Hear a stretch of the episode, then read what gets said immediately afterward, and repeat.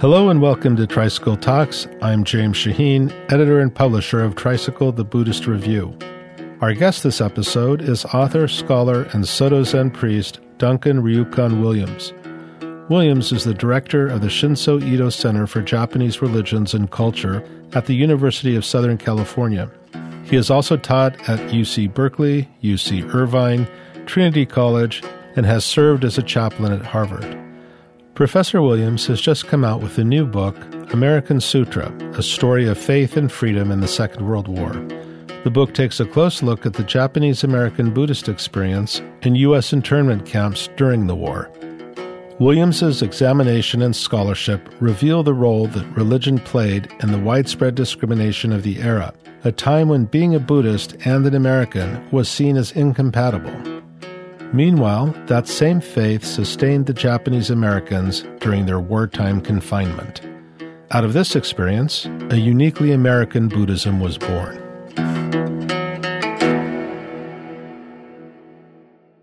Duncan Williams, thank you so much for joining us. Good to be here with you, James. I'd like to start with a few words about American Sutra. It's a remarkably moving and compelling book. It's not often that a work of such sound scholarship moves me to tears, but this one did. It's the story of the Japanese American experience in World War II about individuals, families, congregations that were brutally uprooted and forced into internment camps. But it's also an American story, one about this country and what it means to be an American. Who is an American? We'll get there, but I'd like to start at the beginning. December 7th, 1941, the Japanese attack Pearl Harbor and two months later, President Roosevelt issues Executive Order 9066. So, Duncan, tell us what Executive Order 9066 was. It was an important moment for the Japanese American community in that it was an executive order issued by President Roosevelt on February 19, 1942, where his order designated the west coast of the United States as a military defense zone from which all persons of Japanese ancestry uh, could be removed by the Army. So they were removed based on their nationality, but what role did religion play in this? The fact that the Japanese American community was a majority Buddhist community played a big role in the determination by the government that this was a group of people who were not only racially different from the majority of the American population, but religiously different as well. And so, in addition to Executive Order 9066 in February of 42, right on the day of Pearl Harbor, even while the smoke was still clearing in Honolulu, the very first person rounded up was Bishop Gikyo Kuchiba of the Honpa Hongwanji Buddhist Temple in Honolulu. And Buddhist priests, Shinto priests, they were uh, designated as national security threats. And so there was a time in our country's history where Buddhism was considered not only un American, but a threat to American security and anti American. And how were Japanese Christians treated? So, if you were a Japanese Christian leader at that time, almost entirely you were left alone. And in fact, many Japanese American Christian leaders were informants for the FBI and informants for the intelligence agencies in identifying the people who might be threats to American national security. It's not only religious, however, it's also racial. How did their treatment compare with how, say, German and Italian Americans were treated during the war? So, when the United States also declared war on Germany and Italy after declaring war on Japan, German nationals, Italian nationals, Japanese nationals did become subject to that kind of focus of like, are there people who might be subversive or a threat to national security? So there were some Germans who, for example, belonged to the Bund, the Nazi party in America, or sympathizers of Mussolini in America, who were picked up by the FBI as well. But there was no mass incarceration of an entire community of people among Italian Americans or German Americans. As I mentioned earlier, the Japanese Americans, especially those who lived on the west coast of the United States, without exception, this is 100, almost 20,000 people, including uh, little babies. One of the things that struck me the most was uh, one of the architects of the so called internment, Colonel Karl Bendetsen. He was in Los Angeles in the months after Pearl Harbor, and once the executive order had been issued, he was asked, What do we do with the little children, the three year olds, or even the eight months old babies at the orphanage in Los Angeles? And his reply was, If they have even a drop of Japanese blood, that's the words he used, I want them in camp. And so wow. it was a view of the Japanese as a racial group because the Japanese American community was majority Buddhist, as a religiously other group that could not be trusted, even you know these little babies. So uh, that's the huge difference between what happened with the Japanese American community and what happened uh, with the German American or Italian American communities. You know, one of the disheartening things in the whole story is that so few Americans came to the defense of the Japanese Americans, and the media itself seemed to be complicit and didn't hesitate to stoke the anti Japanese American hysteria. I was surprised to discover that even the ACLU refused to take a stand. Well, why do you think this is? You know, I think the climate at that time, uh, where there was so much bitterness about the attack, not only on Pearl Harbor, but a decades long, long resentment about Asian immigration to uh, the West Coast. By that point, when Pearl Harbor had happened, the media certainly stoked the hysteria that these Japanese were, you know, about to poison your water or disrupt uh, electrical lines or attack military installations. Uh, that kind of uh, hysteria led to a situation where groups that you would normally think, you know, let's say African American groups or Jewish American groups or the ACLU, you'd think that there'd be some people who might say, look, you can't just treat a group of people just because of their race or their religion as uh, not subject to due process, you know, not uh, afforded the rights of any other citizen to have their loyalty or their guilt be adjudicated in a court of law. It was not until sometime later that you know individual lawyers associated with the ACLU and other sympathetic uh, people interested in civil liberties stood up for the Japanese. The Quakers was a you know the, the American Friends Service Committee. There was a there was a few uh, groups and a few individuals who I think at a time when it was very unpopular to support uh, this group of people, uh, they stood up for them. Right. You know, I was going to ask you about that. There were, in fact, uh, people who did stand up for them and who, who actively aided them and, and helped them even after they, they were interned. Um, and I realized that they were very few. But how significant do you find this? You know, one of the important things for the Japanese American community at that time was to have neighbors that might have helped with their belongings, who might have looked after their farms for them it, it gave them a sense that even if their own government didn't believe that they could be loyal, that they belonged in America. At least some, the people they knew, some of their neighbors, uh, some of their uh, fellow uh, community members would stand up for them. And they were also appreciative of these individuals. There were Christians, there were Buddhists, who the non Japanese American people who stood up for that group. Among the Buddhists, we can note Sunya Pratt up in the Seattle Tacoma area who took care of uh, the Tacoma Buddhist temple as well as the Seattle Buddhist temple. And in the Los Angeles area, a man called Julius Goldwater who had ordained as a Buddhist and had become a, a, a Buddhist uh, cleric in the Buddhist mission of North America, he took care of the temple, uh, made sure vandals didn't get in there. Uh, he made sure that the belongings, the suitcases, you know, when people had to move uh, based on Executive Order 9066, they had between a week and 10 days to get their affairs in order. And at the end of the day, in that forced migration to these internment camps, they could only take what they could carry. So that means, you know, like a suitcase. And so if you can imagine, like, what, if you were in that circumstance, what would you take in that suitcase. Uh, clothing, you know, essentials. People had to make these tough decisions about what they could carry in that one suitcase.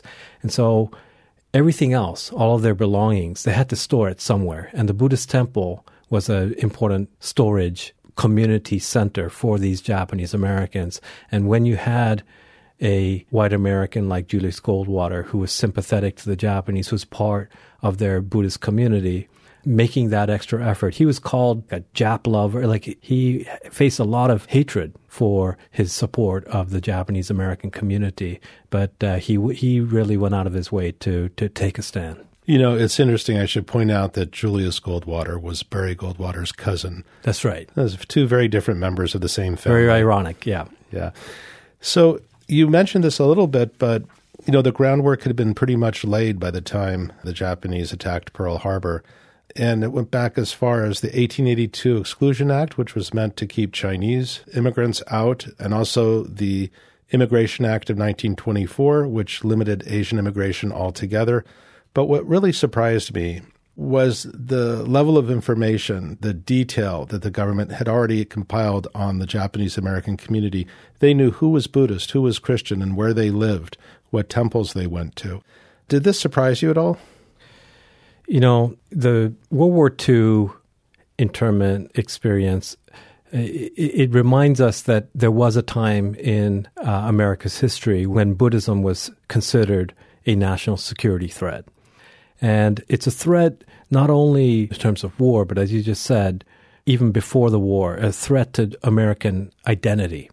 And so uh, it does start with the Chinese Exclusion Act of the 1880s, where you have this rhetoric about the Chinese as unassimilable people. And they use the term at that time, and if you look at the Senate testimonies and so forth, they use the term heathen Chinese as is kind of a slur term to refer to the Chinese on the West Coast. And what's interesting to note is that it's not just that their race or national origin is unassimilable, but that the fact that they were heathen, that they were not Christian, that they were Buddhists and Taoists amongst them.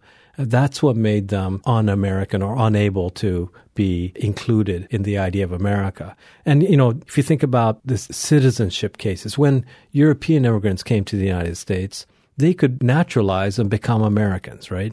When Japanese or Chinese or Indians from Asia came to the United States, especially by the time of the 1920s, when you have the two Supreme Court cases, the Ozawa case and the Thind case, where they're told the American Constitution says you have to be a free white person or a free black person to naturalize as a U.S. citizen. They were told you can't do that because of your race, and in case of the th- of Thind, because he was classified as a Hindu, right? So you have these moments where it's very clear, like there's an idea of America as a fundamentally Anglo-Protestant nation, and these people who were Buddhists, they were both racially and religiously other than the presumption of what is American. That's what led not only to exclusion, but if they were included and they were already in America, subject to suspicion, subject to surveillance. The FBI, the ONI, the Army G2, all the intelligence units did have units that were surveilling Buddhist temples. They were creating, as you mentioned, reports on individuals in the community, especially those who were leaders like Buddhist priests. They had FBI files on them. They were creating registries these lists of people uh, who were dangerous enough in their estimation that they needed to be arrested in case war with Japan broke out. So all of that was in the background prior to Pearl Harbor. In other words, they were ready to go. They're ready to go. Okay, I'd like to ask you a little bit about Buddhism in the internment camps.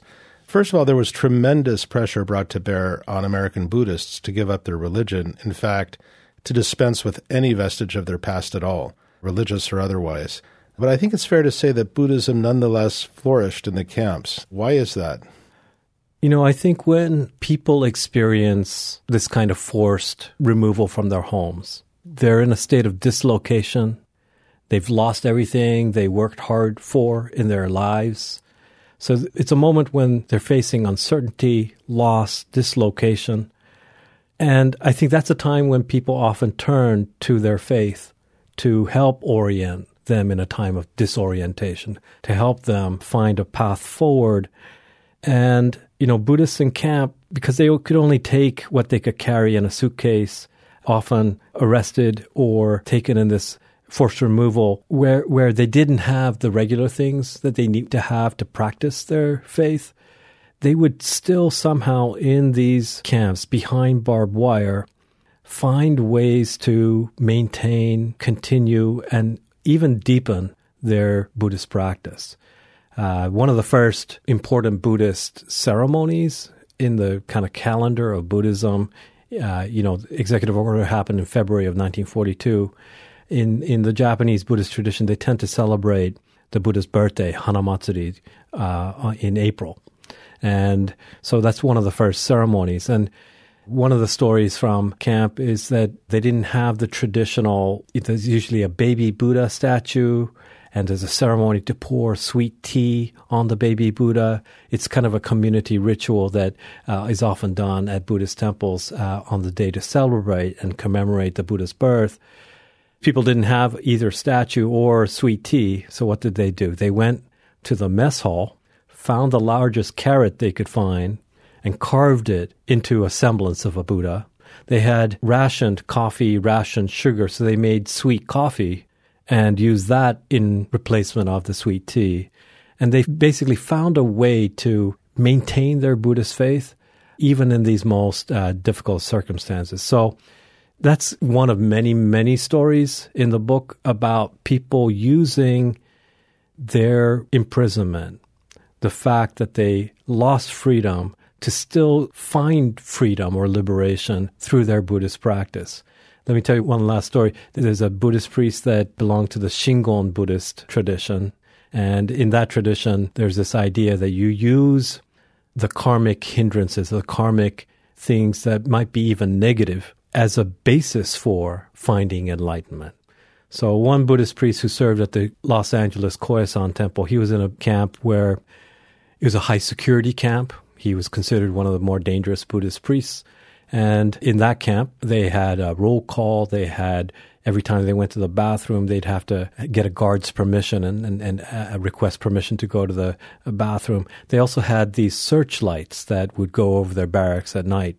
And he practiced a form of meditation called Komyo meditation, where you use in your mind, you visualize the moon as a kind of symbol of enlightenment in your mind. And what he would do is he would take that searchlight that is uh, coming across his barrack, and instead of seeing it as a annoyance or something that is preventing him from getting good night's sleep, he would use that as a moment to practice meditation and use that searchlight as if it were the moon uh, that he would visualize in his meditation practice. Right. In the book, you wrote that he talks of, quote, viewing the guard's searchlights as the Buddha's sacred light. I thought right. that was really beautiful. Yeah. Yeah, you know, you also quote Dogen, the 13th century founder of the Soto Zen school, to pretty much express the attitude with which these Japanese American Buddhists practiced with determination despite the deprivation they were living in. Do you want to read that?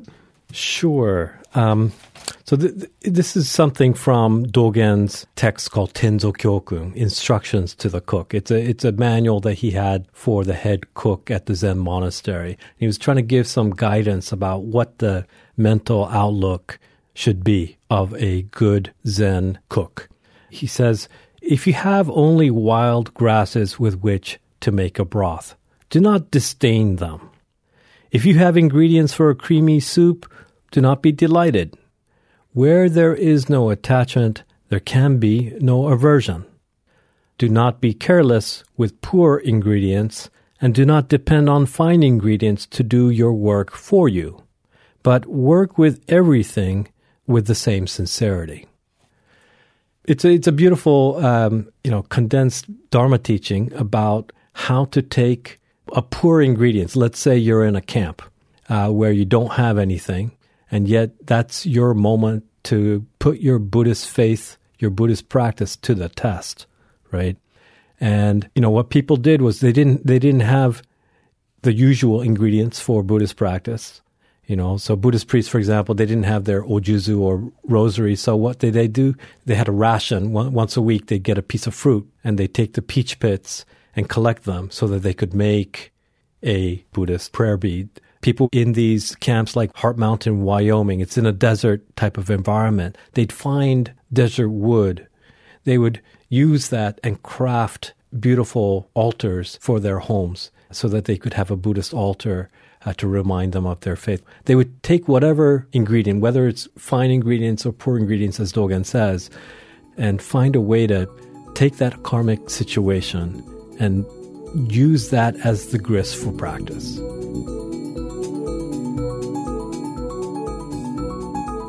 You're listening to Tricycle's editor and publisher James Shaheen in conversation with Duncan Ryuken Williams, author of American Sutra, a story of faith and freedom in the Second World War.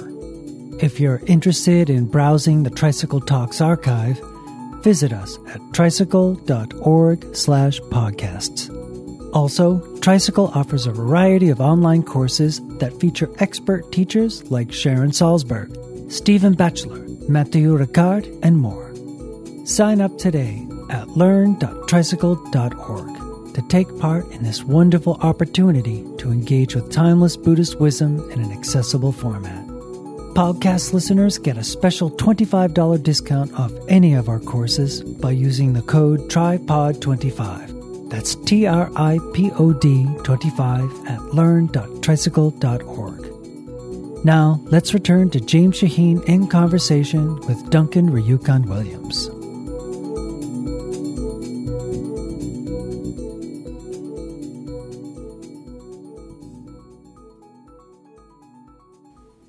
You know, a lot of people associate American Buddhism with convert Buddhists, Americans who converted. Yet you talk about a new American Buddhism being forged in the crucible of the internment camps. Can you explain what you mean by that?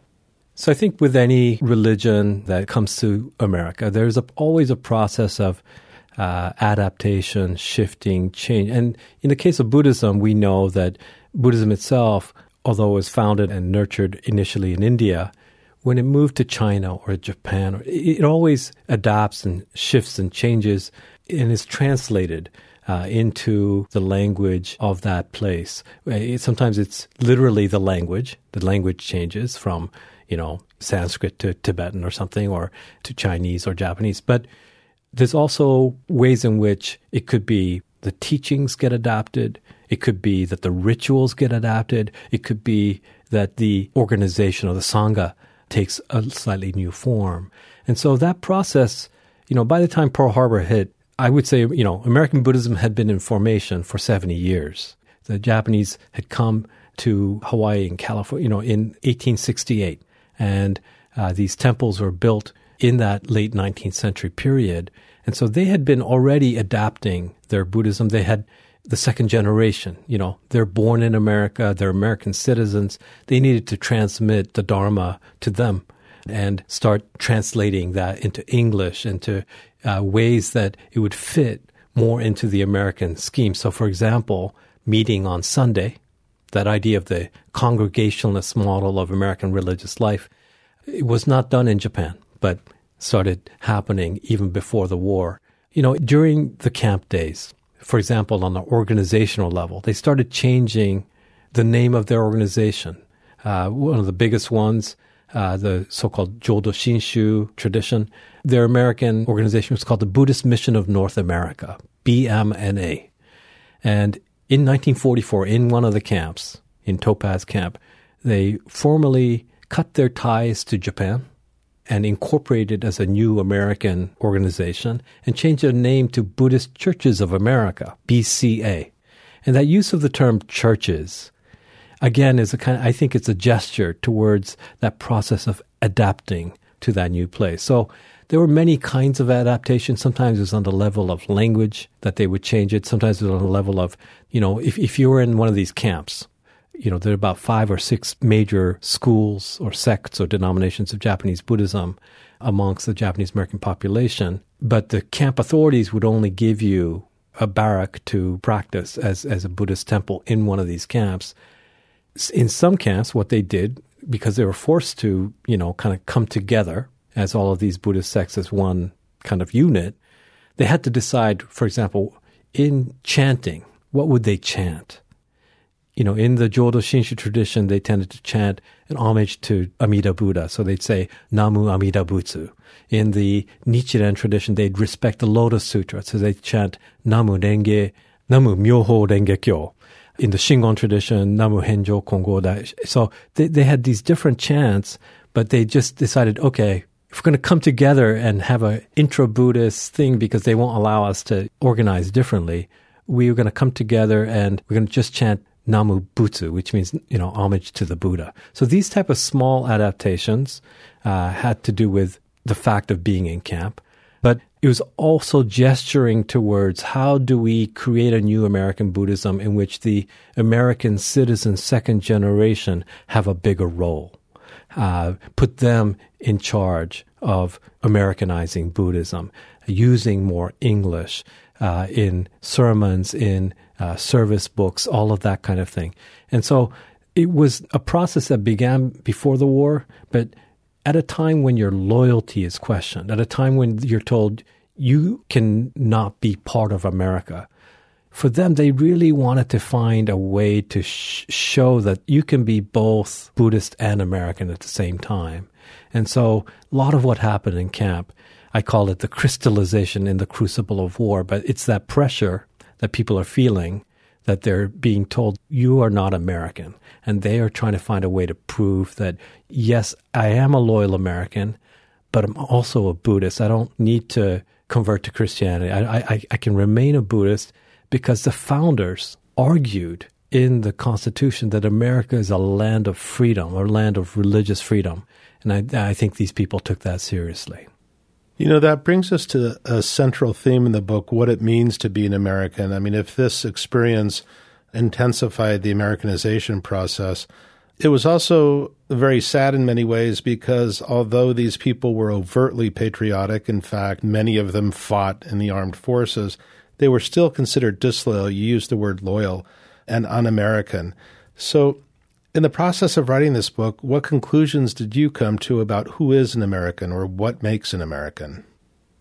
I have been thinking about this question about two different visions of what America can be. There's one vision that says, you know, America is essentially a white Christian nation. And that's based on a presumption that, you know, England became New England. You know, York became New York and that America is a land, you know, they use the word manifest destiny, but a land ordained by God to bring the traditions of Europe and its Christianity. And the American story is a westward story in which that civilization is, you know, moves further west. And so pioneers are always trailing westward and Lewis and Clark end up in, or, you know, that kind of idea of like westward ho, right? So that's one kind of American story.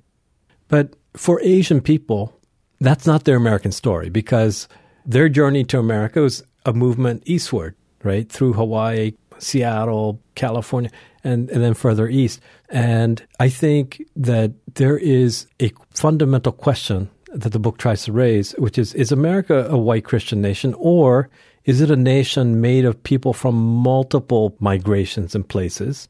For Latin America, it's about a journey northward, right? So it's a place where the American identity is enriched by these multiple peoples from multiple migrations with their culture, language, food, uh, religions.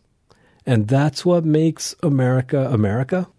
I think those two visions about both the multiplicity of ethnicity and immigrants and also the acknowledgement that they bring different religions with them and that the founders intended for America to be a land where people could freely exercise that.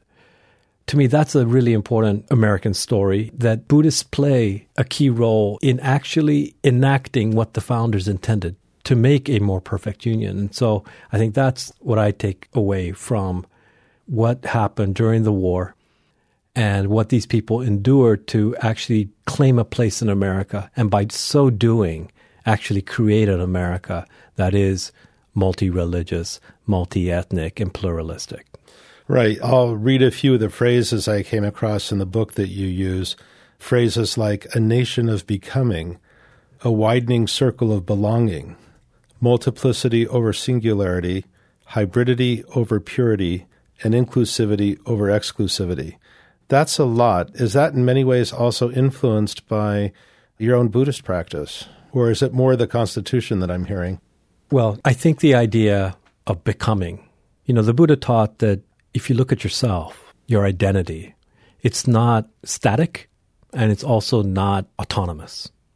The Buddha taught that your self, if you look carefully, is dynamically always shifting and changing, but also that what we think of as ourselves is best understood as being interconnected with everything else, both in terms of space and time, right? So if we apply that same logic to what is America, what is American identity, I think the Buddhist perspective is to say that America is also a land that is constantly becoming, dynamically changing, and not a static set thing of a nostalgic past, right?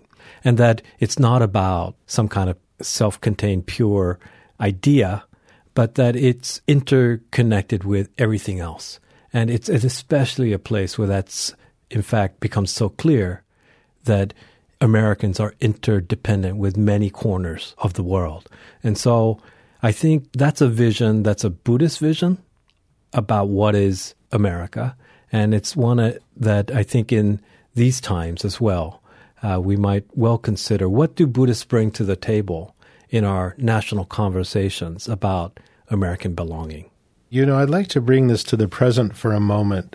Many people are unaware of the gravity of what happened back then the chilling accounts of arrest, of humiliation, of expropriation of property, they all sound like they come from another world. Yet many of us have relatives who watched this happen, my own relatives in Southern California included.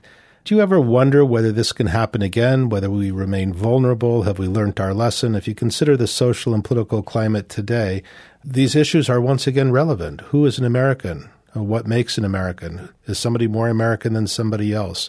Uh, you must have thought of these things while writing this. You know, it's certainly the case that in our times we have a lot of rhetoric about walls and about separating and distinctions about favored nations for immigration and you know nations that get talked about in negative ways. So therefore, it's it's certainly reminiscent of these earlier, you know, World War II and before this earlier history of exclusion.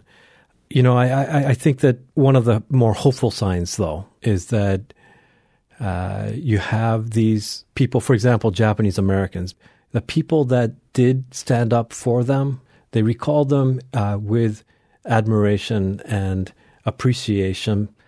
And I think in turn, Japanese American community members have often been the first to support whether it's these issues around the southern border and immigration separation. There was a, a proposal to build an, one of those family detention centers for those separated families on the southern border in Arkansas, not far, a few miles, in fact, from the Japanese American camp from World War II. And that was something, an issue that Japanese Americans got very uh, involved with and vocal about. When, when uh, the travel ban these ideas kind of excluding a certain group of people focused on their religion and in some ways their race and national origin too. Japanese American was one of the first that spoke up.